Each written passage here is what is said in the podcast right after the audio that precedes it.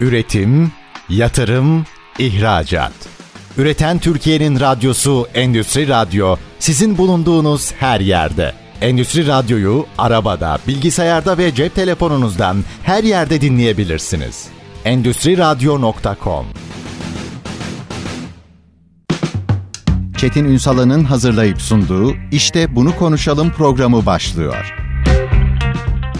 İşte bunu konuşalımdan merhabalar. Türkiye'nin gerçek gündeminde birlikteyiz efendim. Bugün finansal varlıkları yani geleceğin finansal varlıklarını konuşacağız. Daha popüler adıyla bilinen aslında hani kripto varlıklar, kripto paralar. Kamuoyunda böyle çok daha fazla biliniyor. Ama ben hani jargon otursun diye bunlara finansal varlık demeyi daha çok seviyorum. Çünkü bunu aldım sattım ben seni yendim veldim verdim falan bu, bu, bu buradan çıkmamız lazım. Bu geleceğin ekonomisi dijitalleşen ekonomi içerisinde aslında bizim dijital anlamda da yönetebileceğimiz, iş yapabileceğimiz finansal varlıklar. Bugün geleneksel yöntemde bir bankaya gidiyorsunuz. Finans kullanmaya mücadelesi veriyorsunuz. Aslında buradaki prosedür ne kadar alışık olduğunuz bir prosedürse geleceğin dünyasında da aslında bu finansal varlıklarda böyle olacak. Ama burayı kullanmak, burayı kullanmayı bilmek, bilgi sahibi olmak çok kıymetli. O yüzden biz Endüstri Radyo'da bu konuyu böyle zaman zaman gündeme getirerek işin uzmanlarıyla sizler için konuşuyoruz. Bugün de işte bunu konuşalımı kimle yapacağız efendim? BNS Türkiye Ülke Müdürü Serdar Özerman. Bugün işte bunu konuşalımın konu. Sayın Özerman yayınımıza hoş geldiniz efendim. Hoş bulduk efendim.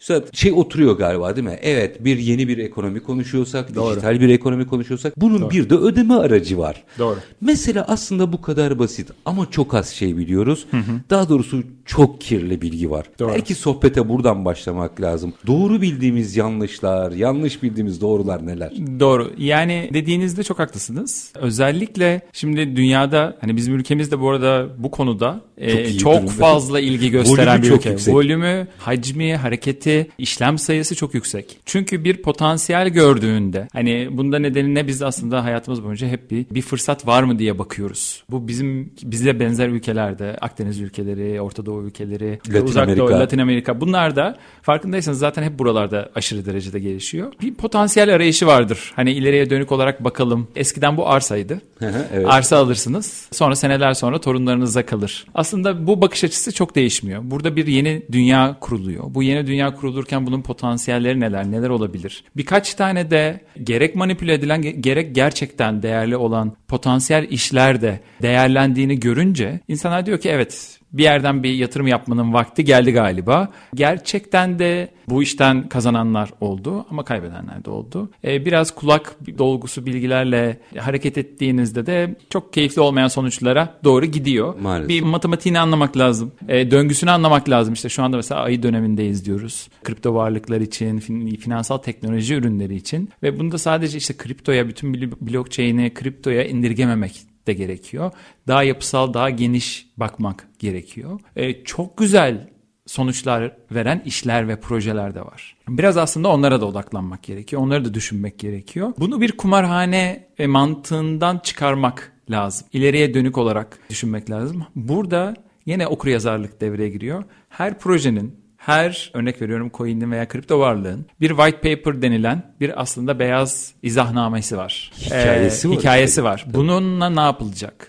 Geri, geri dönüşü nasıl olacak? Ne kadar zamanda olacak? Bunu yapan kurum nasıl taahhütte bulunuyor? Şimdi bunun en güzel tarafı şu. O kadar özgür bir dünya ki bunu dünyanın herhangi bir yerinde, üçüncü dünya ülkesi olan bir ülkenin vatandaşı, bir grup kişi bir araya gelerek de bunu hayata geçirebiliyorlar. Eskiden siz buradan yeni bir örnek veriyorum bir oyun şirketi kodlama yapmayı biliyorsunuz. Daha öncesinden birkaç tane oyun yazmışsınız ve diyorsunuz ki ben dünyaya açılmak istiyorum. Bunun için ama finansman bulman lazım. Bunu da gidip bankadan istemek, başka bir yerden istemek çok zor olabiliyor. Çünkü derdinizi anlatamıyorsunuz. Derdinizi anlatamıyorsunuz. Proje var. Yakın zaman içerisinde gelip sizden yine bir miktar para bekleyebiliyorlar. Sektörün dinamiğini hemen anlayamayabiliyorlar. Yani başınızda her zaman bir patron var. Ama blockchain şöyle bir dünya da yaratabiliyor size. Projeniz iyiyse referanslarınız iyiyse geçmişte bunu yapmışsınız. Dünyanın herhangi bir yerinden işte siz Türkiye'de bir nasıl iş diyeyim bir o iş yapacaksınız bir, bir oyun yazacağım dediğinizde ve bunu referanslarıyla gösterdiğinizde Brezilya'dan da biri size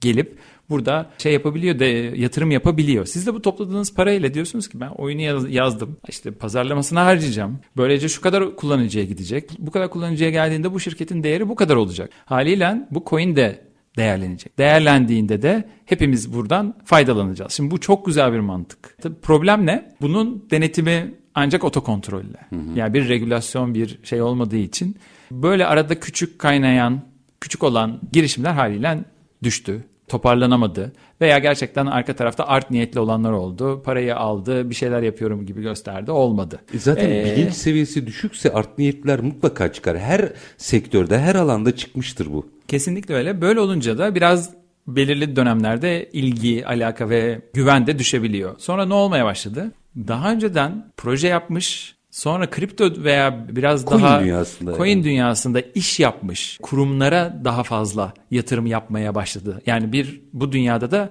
örnek referansı var. Yani bir tane projesini bu dünyada gerçekleştirmiş. Evet. ikinciyi yapmaya gidiyor ve biz bu, bunu yapan kişilere daha fazla yatırım yapabiliriz demeye başladılar. İşte game yani oyun kısmı, gaming kısmı bu tarafta gerçekten çok olumlu bir şekilde etkilendi bundan. Ben gördüm işte yurt dışında medya sektörü bazı filmlerin finansmanı film de değil yani birçok filmin finansmanı Doğru. için aslında bu yöntemi kullandı. Bu çok güzel bir aslında imece usulü dediğimiz bir yapı. Sıkıntı ne? Bazen sektörün hareketlenmesinden ve diğer büyük balinaların dediğimiz hareketlerinden sizi bir anda yükseltebiliyorlar. Siz örnek veriyorum 1 milyon dolara ihtiyacınız var. Balinaların o kadar çok parası var ki bir anda o 1 milyonu yatırım yapmaya başladığında sizin şirketiniz aslında 1 milyonu geçiyor 5 milyon oluyor. E, orada herkesin kendine bir dakika demesi lazım. Aynen Çünkü öyle. Çünkü orada paranın sıcaklığı herkesi bir Aynen. sarıyor hata yapmaya Doğru. başlıyorlar. İşte orada şey okumak lazım. Yani bunun yani potansiyeli zaten birmiş 5 olabilirmiş. Şimdi 5'i geçiyorsa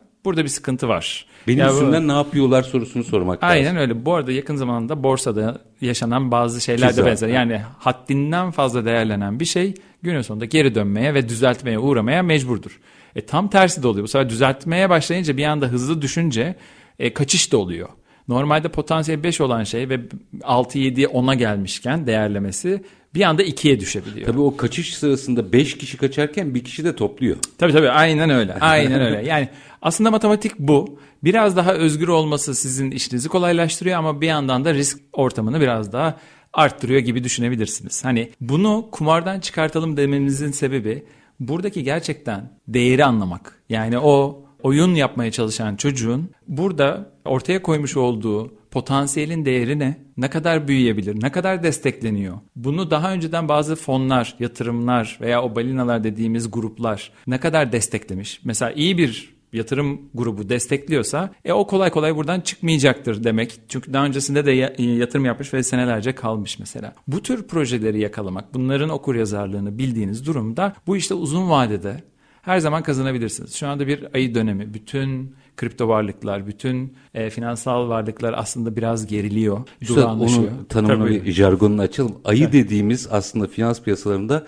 kafadan vurur çökertir. Evet. Boğa dediğimizde altına girip yukarı çıkarır. Doğrudur. O tanımları yani. finans piyasasına hakim olmayanlar kaçırabilir. Ya da şey de düşünebilirsiniz ya ayı dönemi biraz uyku dönemidir. Gibi. Boğa dönemi biraz daha hareketli ve sert bir dönemdir gibi de düşünülebilir açıkçası. Şimdi bu dönem içerisinde haliyle bütün varlıklar burada gerilerken korkup kaçma, daha da hani bunu hızlı bir hale getiriyor. Bundan biraz daha uzaklaşmak lazım. Uzun vadeye düşünmek lazım. Baktığımızda piyasalar her belirli dönemde bir döngüsü var. Bu döngüler içerisinde biraz daha sessizleşiyor, daralıyor, sonra daha büyüyor. Daha hızlı büyüyor. Bunun da aslında biraz daha evresindeyiz. Bu dönem içerisinde bunu iyi değerlendirmek, bunu iyi anlamak, ileriye dönük olarak nelerin avantajlı olacağını görmek Bence çok kritik. Biraz avcılık yapmaktan vazgeçmesi gerekiyor galiba Kesinlikle. herkesin. Yani Kesinlikle. bu bir eğer avcılık peşinde koşuyorsanız av olursunuz. Tabii tabii. Ya yani. çünkü karşıdaki volüm çok yüksek. Doğru. Şimdi benim şöyle bir hayalim var. Daha doğrusu bunu bir şekilde anlat. Ben kripto paraları şöyle bakıyorum. Buna geleceğin dijital parası olarak bakıyorum ben. Hı hı. Mevcutlardan kaçı oraya gidecek onu bilmiyorum. Hı hı. Bence kimse bilmiyor. Tabii ki de. Yani ee, şu anda ama şöyle bir hayalim var. Benim çünkü İnandığım nokta şu. Bizim önceden ihtisas bankalarımız vardı. Hı hı. Sonra mevduat bankacılığı çok hakim oldu. Bazı ülkelerde proje bankaları vardı. Hı hı. Biz o proje bankacılığını kaybettik. Evet. Bu geleceğin finansal yöntemi işte aradığımız proje bankacılığı olabilir. Reel sektörün finansmanını sağlayan, hayallerini gerçekleştiren bir yapı olabilir. Doğru. İşi buradan tartışmak gerekmiyor mu? Kesinlikle. Yani dediğim gibi az önce söylediğim gibi projeler, yatırım noktası, biraz daha bunun okur yazarlığı bunları bir araya getirdiğimiz durumda zaten geleceğe yönelik e, atılacak adımlar atım, adımlar daha stabil olacaktır. Yani arkasında gerçekten mesela örnek veriyorum Yine şu anda biraz daha anlaşılabilir olması için bugünkü borsadan örnek verelim. Neden enerji? Herkes şu anda dilinde. Çünkü gerçekten bir daralmaya gitme ihtimali var. O yüzden enerji değerleniyor. Her geçen gün değerleniyor. Çünkü daha az bulunabilir bir hale geliyor. Ve bu, bu tarafta yatırım yapılmaya başlanıyor. Şimdi bunu biliyorsak, bunun üzerine yatırım yapabiliyorsak daha sonrasında da şunu görmemiz lazım. Bu enerji piyasaları tekrardan normale döndüğünde buradaki değer düşmeye Düzeltmeye başlayacak. Gidecek, Düzeltmeye tabii. gidecek. Şimdi bunu artık öngörebiliyor olmak. Bunu gördüğümüzde daha stabil bir durum var. Eğer biliyorsanız ki yarın öbür gün belirli bir noktadan sonra bu düşebilir. Siz de buna göre kendi önleminizi alıyorsunuz. Şok yaşamıyorsunuz. Şoklar aslında güveni sarsıyor. En büyük problemlerden biri bu. Ama biz eğer bu dönemde bu proje mantığını doğru oturtursak ki bazı Türkiye'den çıkan proje Unicornlar var. Unicornlar var. Proje şeyleri de var. Launchpad deniliyor bunlara. Projelere girebileceğiniz listeleme alanları ve bu listelemeler üzerinden de e, mesela giriyorsunuz oyun, giriyorsunuz başka sektör. Burada bunlar yer alıyor. Siz daha sonra projeler, e, siz bu tarafta bunlara en başından hatta işte şu andaki halka arz gibi düşünebilirsiniz. Halka arz gibi Oradan talepte bulunuyorsunuz. Size belirli bir miktar düşüyor. Daha sonrasında bunları tekrardan tekrardan alım yaparak büyütebiliyorsunuz. Aslında bu gerçekten doğru planladığımızda, doğru şekilde öngördüğümüzde mükemmel bir alan. Biz sadece şey diye bakıyoruz bazen. Onu yapmamak lazım. İşte ben burada şimdi yatırdım, bir yatırdım, beş oldu, çıkıyorum, kaçıyorum demek e, çok doğru değil. Bu galiba artacakmış, kulaktan böyle bir bilgi aldık deyip de yatırım yapmak üzerine gitmek, yanlış zamanda üzerine gitmek de çok doğru değil. Her zaman aslında yaşadığımız, her platformda yaşadığımız borsada yani da... Milyarlarca şey... doları olan bir fonla nasıl başa çıkamazsanız, doğru. çok sayıda coin'i olan bir yapıyla da başa çıkamazsınız. Oyun oynamaya gerek yok. Doğru. Bir yatırımcı finansman mantığı içerisinde bu işe bakmak gerekiyor. Doğru. En büyük eksiğimiz de bu galiba. Doğru. Kesinlikle. Yani en büyük yaşadığımız problemlerden biri bu. Bir de stabil enstrümanları da biraz daha hor görüyoruz. Hı-hı. Neden bahsediyorum? Daha az gelir getirecek, daha az kazanç getirecek diye düşünerek ya biraz daha buna mesafeli duralım. Öbür tarafta belki bunu işte 2-3 ayda kazanırım ben deyip başka işte coinlere yöneliliyor. Şimdi bizim şu andaki yapımızda BNS Türkiye olarak en çok üzerinde durduğumuz konu burayı bir yani kripto dünyasını kumarhaneden çıkarmak üzerine ve daha stabil, daha sabit, öngörülebilir. Öngörülebilir ürünlerle birlikte gelmek istiyoruz. Burada yapmak istediğimiz şeyin başında bu arada BNS Türkiye, BNS BitBNS isimli Hindistan merkezli bir başka kurumun, bir başka finansal teknoloji şirketi diyorum oraya. Bir borsa demiyorum çünkü Hindistan'da borsalar banka gibi çalışıyor. Evet. Size or- bahsedecek olursak yani şu anda burada kripto al satın ötesinde veya coin al satın ötesinde kredi verebiliyorlar orada halka. Veya faizle bazı enstrümanları size getirdiğinizde, aldığınızda, tuttuğunuzda karşılığında faiz verebiliyorlar. Bir dakika. Tabii. Bunu açmamız lazım. Tabii. Çünkü asıl dertlendiğim nokta bu. Çünkü bu gelecekte uygulanacak finans sistemi olacak. Hı hı. Bizim bugünden o ayakları bir sağlam. Belki Hindistan'daki modeli biraz daha ayrıntılı alacağım sizden. Hı hı. Minik bir araya gideceğim. Tamam. Geleceğim. Yarım kalsın istemiyorum. Çünkü reel sektör mensuplarının da bunu dinlerken ya işte coinleri konuşuyorlar değil. Gelecekte ben burada projelerimi, hayallerimi bu finansman yöntemini kullanarak nasıl hayata geçirebilirim kanaatiyle dinlemesi arzuladığım nokta. O yüzden minik bir araya gidelim. Hindistan modelini biraz açalım tamam. çünkü geleceğin uygulamasına çok benzer işler var orada. Ama minik bir ara. Aranın ardından BNS Türkiye Ülke Müdürü Serdar Özerman'la işte bunu konuşalım demeye devam edeceğiz. Lütfen bizden ayrılmayın. Üretim, yatırım, ihracat. Üreten Türkiye'nin radyosu Endüstri Radyo sizin bulunduğunuz her yerde. Endüstri Radyo'yu arabada, bilgisayarda ve cep telefonunuzdan her yerde dinleyebilirsiniz. Endüstri Radyo.com Kısa bir aranın ardından işte bunu konuşalım devam ediyor. Konuğumuz BNS Türkiye Ülke Müdürü Serdar Özerman. Bu yeni finansal varlıkları konuşuyoruz. Şimdi hazır Hindistan e, demişken orayı açalım. Niye? Çünkü oradaki uygulamanın ipuçlarını yani biraz incelediğimde sanki ha evet gelecekte bu olacağı çok yakın bir model olduğunu görüyorum. Doğru. Biraz dinleyicilerimiz için açabilir misiniz o modeli? Şimdi Türkiye'de kripto varlıklar biraz daha yönlendirmeyle birlikte aslında bir emtia gibi bakılıyor Hı-hı. ve borsalarda aslında bu emtia emtianın alım satım noktası gibi görünüyor. Yurt dışında birçok ülkede Hindistan bunların önde gelenlerinden bir tanesi aslında finansal teknoloji kurumu olarak değerlendiriliyor.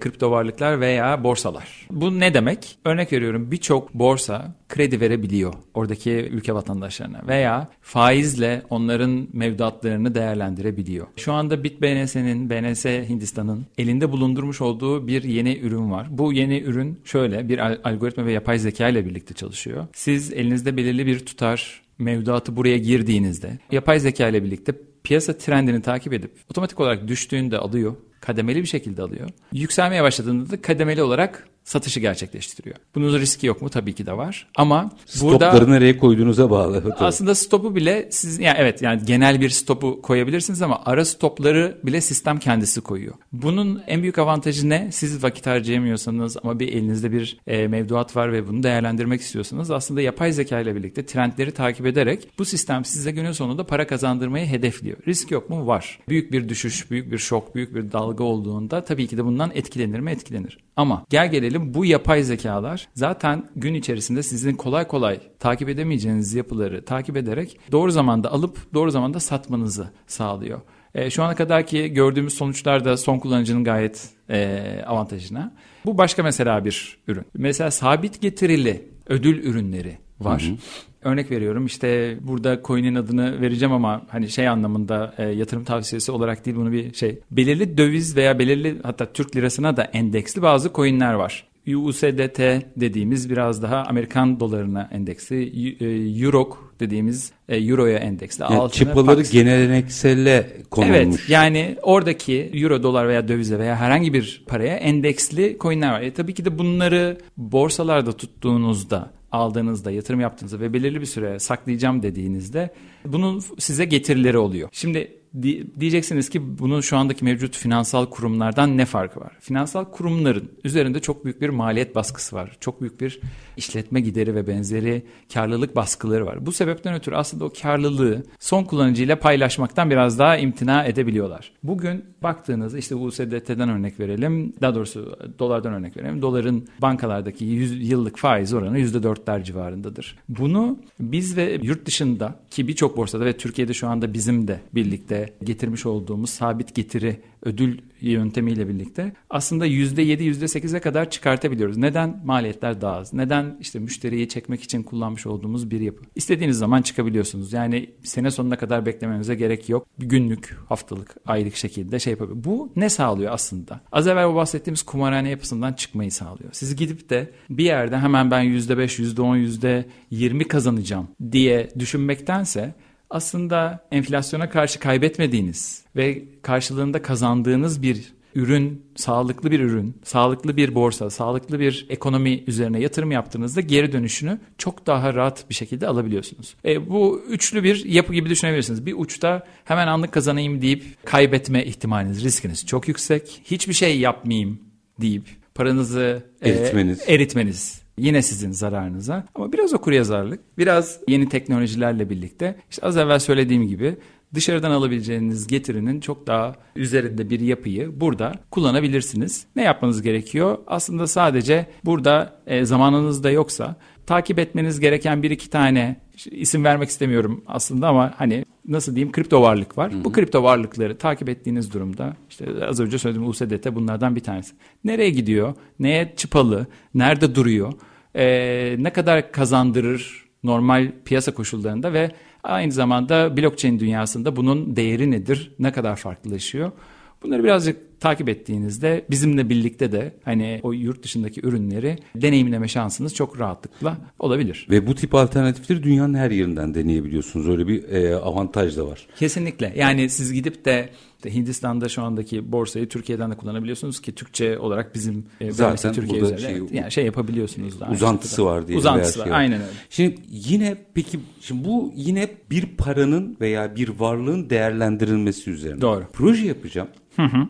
Ve geleneksel bankalara gittiğimde ben bakmayın faizlerin şu olduğunu bulup orada öyle ekstra masraflar çıkarılıyor ki Doğru. faiz oranı zaten gelmesi gereken yere geliyor. Doğru. Bunu bütün reel sektör dile getiriyor zaten. Hı hı. Hani adı şu olabilir faizin ama günün sonunda masraf belli. Doğru. Şimdi e, bir proje yapacaksa hı hı.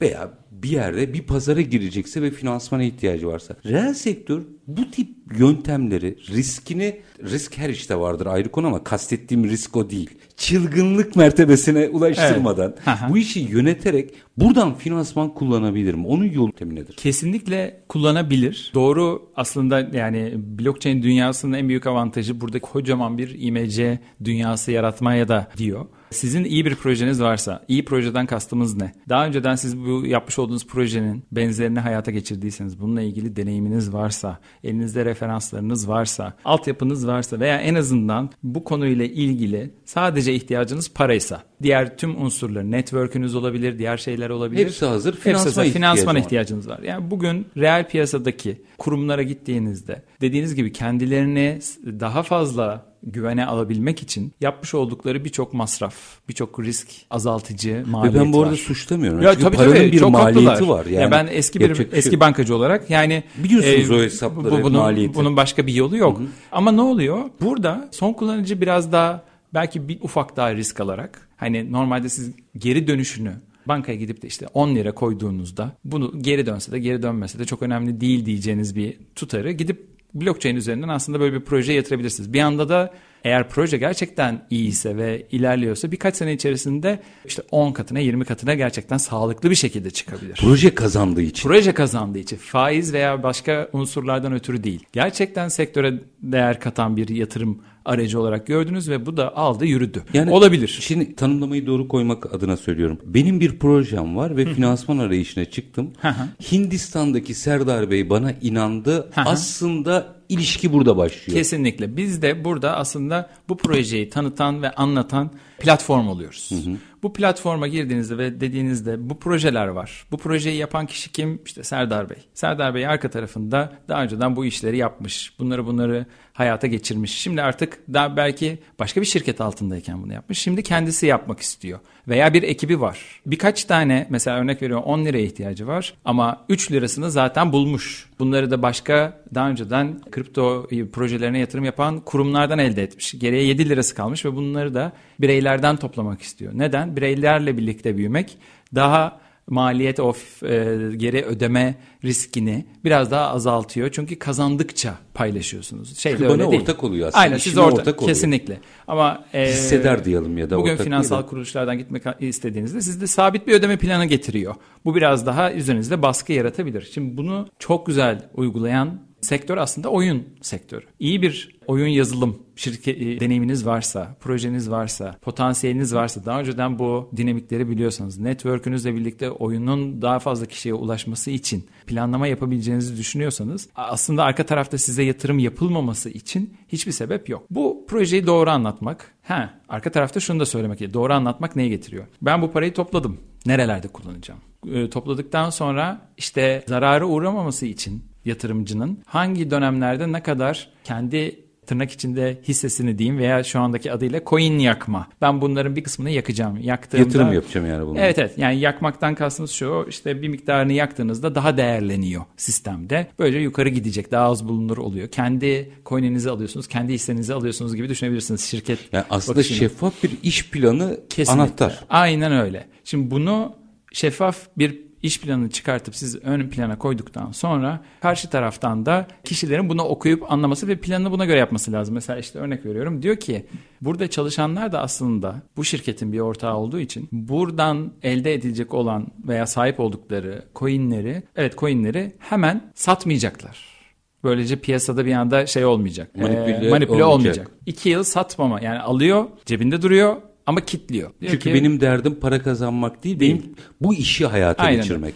Diyor ki 10 coin verdim ben çalışana.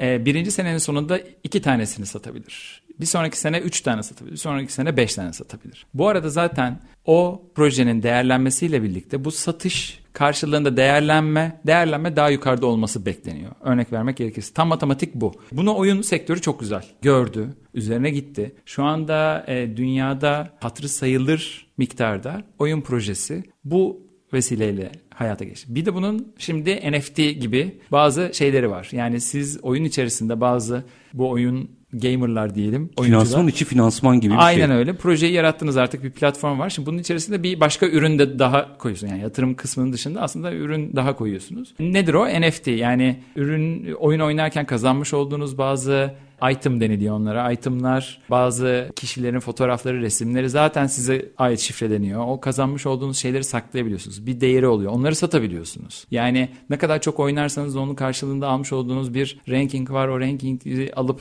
daha sonrasında satabiliyorsunuz gibi. İçine bir de bu girmeye başladı. E, haliyle bir de şimdi Metaverse dediğimiz bir dünya var. Oyunların içerisinde bu da geldiğinde aslında hayatınızı orada yaşamaya başlayacağınız bir dünya oluşabilir. Yakın zamanda değil yani biraz daha onun için altyapının gelişmesi lazım.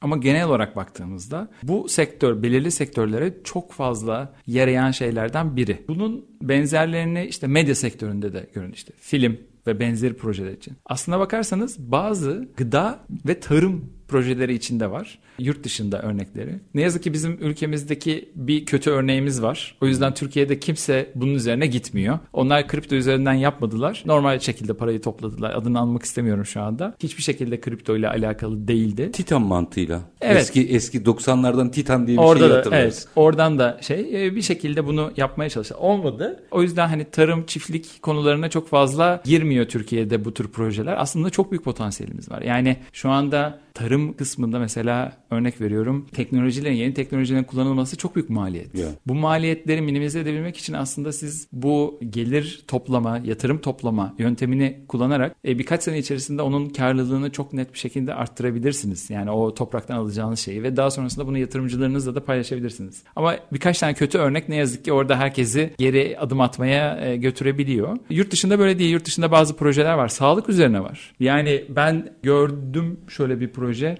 Çok detayına hakim değilim o yüzden hani speküle etmek Hı-hı. istemiyorum ama mantığını anlatmak için. Belirli hastanelerde işte örnek veriyorum röntgen cihazı yok. Röntgen cihazının ama kullandırılmasının üzerinden bir halktan alınan bir kazanılan bir gelir var. Yani e, örnek veriyorum işte her röntgen başına x lira aslında o cihazdan gelir elde edebiliyorsunuz ama ne yazık ki cihaz yok. Cihazı alabileceği parası da yok hastanenin. Böyle birkaç tane hastane bir araya geliyor. Bir işte yatırım alıyorlar gene blockchain üzerinden. İşte röntgen cihazlarını, röntgen cihazı olmayabilir şu anda örnek veriyorum. X bir cihazı. X bir cihazı alıyorlar ve koyuyorlar ve buradan gelir elde etmeye başlıyorlar. Sonra bu gelirle birlikte daha sonrasında o yatırım yapanlara geliri paylaşmaya başlıyorlar bir yerden sonra. E, ya aslında tamamen bizim kültürümüze de çok uyan bir çalışma ama bunu işte ne yazık ki belki Orta Doğu kültürü, belki Akdeniz kültürü, belki Latin Amerika kültürü bir yerden sonra bazen o güç ve hani ekonomik güç ortaya çıkmaya başladığında biraz daha böyle bunu nasıl diyeyim çok paylaşmamaya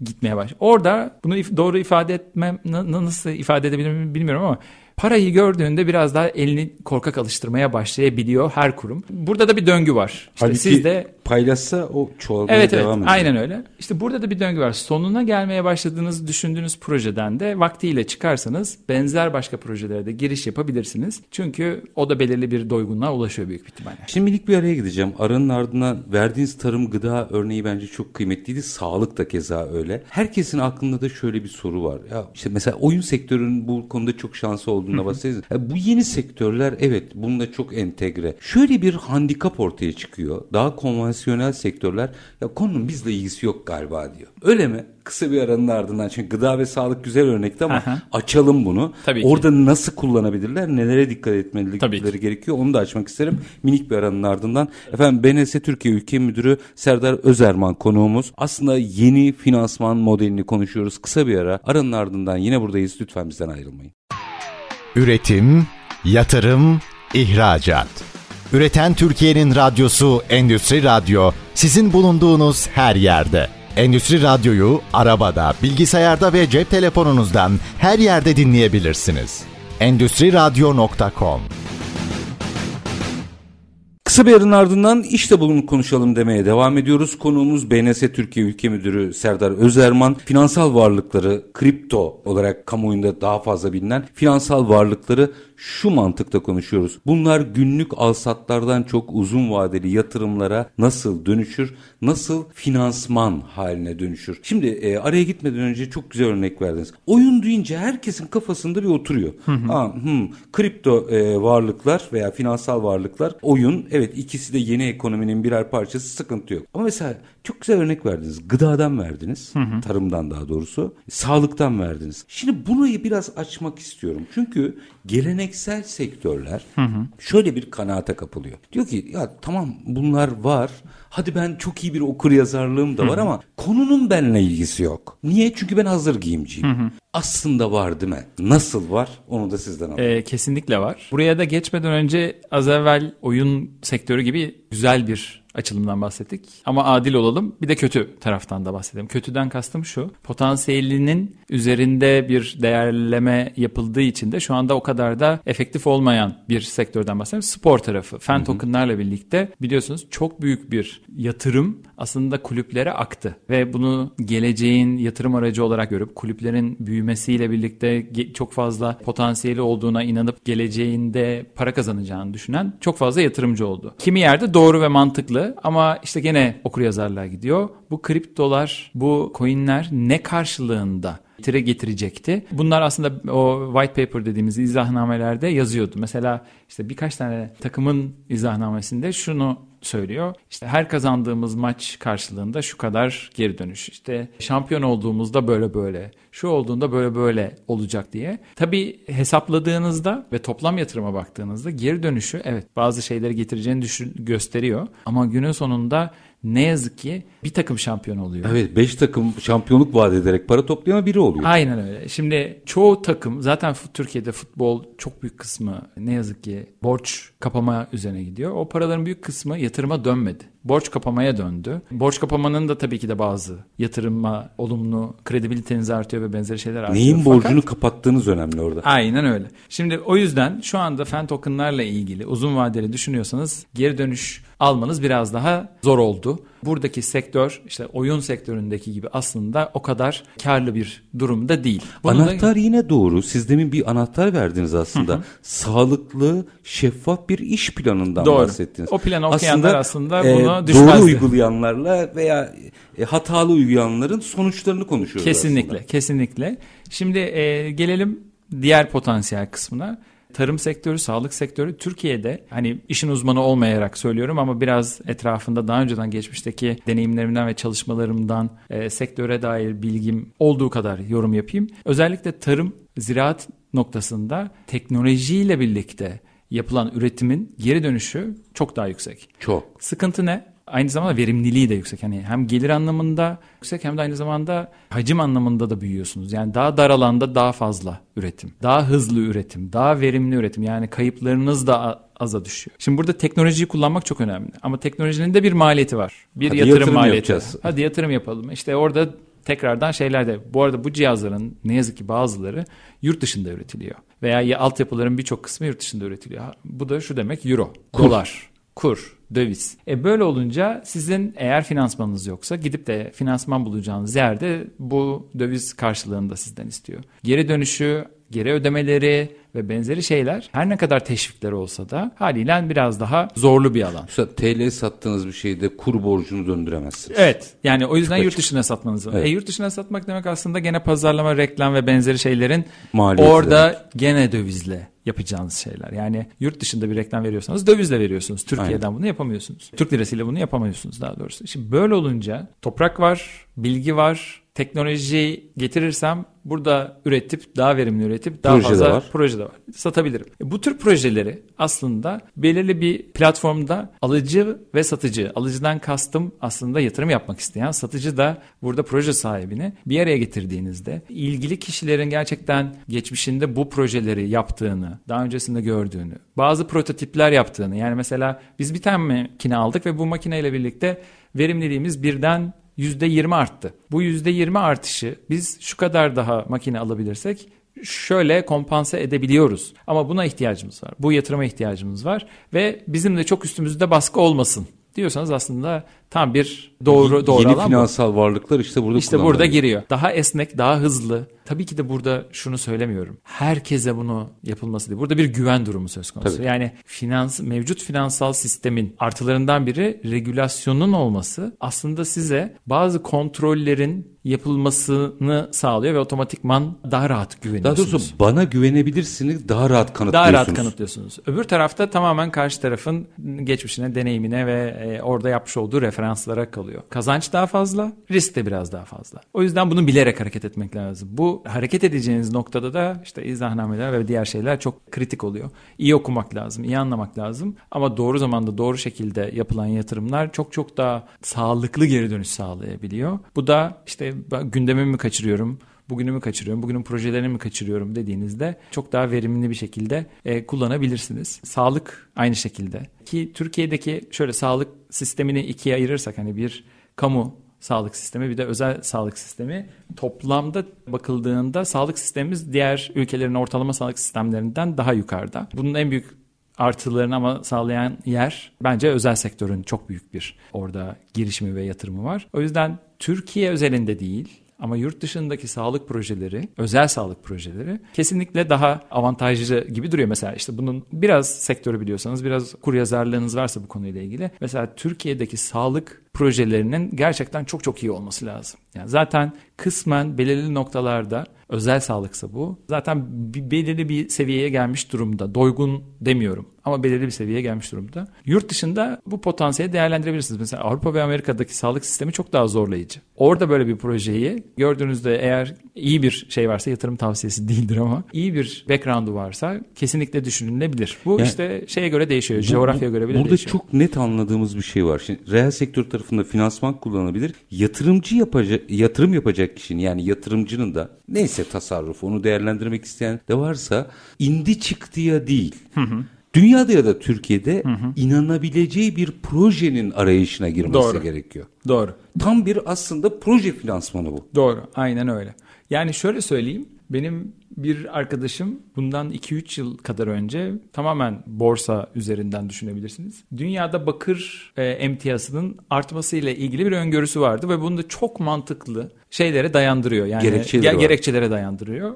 Ve dedi ki büyük bir ihtimalle Türkiye'de bu da hani karşılık bulacak ve burada bu bakır üreten firmalar borsada kimse yatırım yapmaya başladı. Yani şimdi o kadar net bir okur yazarlık var ki orada ve çok net bir öngörü var ve çok haklı çıktı. Şimdi aslında o aradığı şeyi buldu ve reel sektör içerisinde buldu ve bundan da karlı bir şekilde hem sektörde de destek hem firmayı olarak destekledi aynen aslında öyle. hem kendi para Küçük bir firma yani küçük bir firma dediğim şöyle söyleyeyim yani borsa içerisinde küçük firmalardan biri. Ama siz bunu illa borsa özelinde değil, dünyada daha geniş bir çerçevede, işte oyun, işte sağlık, işte tarım, sanat, medya gibi alanlarda veya spor, sporun da bu arada fen tokenlar dışında avantajlı çalışmaları var. Burada bu projeleri arayıp bulup takip edip daha sonrasında kafanızı rahat bir şekilde şey yapabilirsiniz. Unutabilirsiniz yani belirli bir miktar süre unutup. Zaten bence hani başlamak için bir risk alıyorsanız bir miktar unutacağınız bir yapıyla girmeyin. Doğrusu o zaten. Yani şeyi bu. Baktınız gördüğünüz ki buradaki değişim sağlıklı bir şekilde ilerliyor. Onun üzerine o projeleri ve benzer projeleri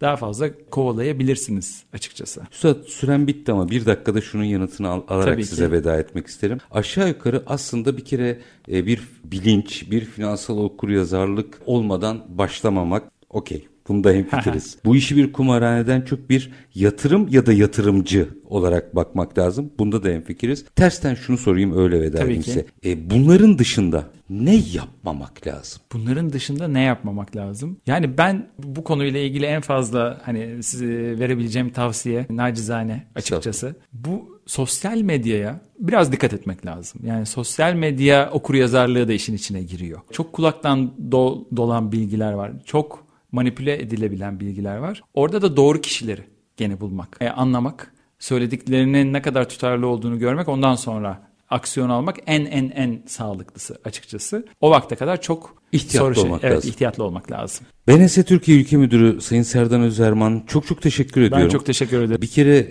bu meseleyi böyle çok daha magazinel de konuşmamız mümkündü. Hı hı. Ama var olun. Asıl olması gereken gibi konuştuk. Siz çok kıymetli bilgiler verdiniz çok bence. Sağ olun, çok Burada bir projeksiyon çizmeye aslında reel sektörle bu geleceğin finansal varlıklarını buluşturacak noktaları, zeminleri arıyoruz. E, ve sizlerin burada dinleyicilerimize aktardığınız bilgiler bence çok kıymetli. Çok daha fazla konuşmamız çok lazım. Çünkü ya burada bir risk ya da bir fırsat var.